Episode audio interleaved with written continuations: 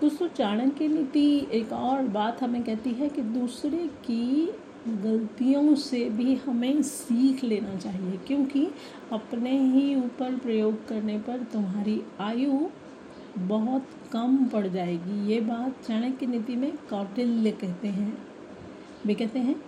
और आपने सुना और पढ़ा होगा दोस्तों कि हम, हमें अपनी गलतियों पर मिस्टेक्स से हमें सीखना चाहिए ताकि उस प्रकार की कोई भी गलती आगे जाकर हम ना करें।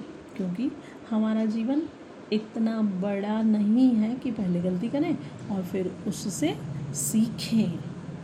इसीलिए आप दूसरे लोगों द्वारा दी की गई गलतियों से भी यदि सीख लेते हैं ना तो आप बहुत सारी चीज़ें सीख पाएँगे। और एक बड़ी सक्सेस बिग सक्सेस को बड़ी सफलता को आप प्राप्त करेंगे। इसीलिए दूसरों की गलतियों से भी आपको सीखना बहुत ज़रूरी है। ये बात कौटिल्य की अपने जीवन में उतार लीजिए और हो जाइए सफल। हम मिलते हैं आपसे एक और एपिसोड में।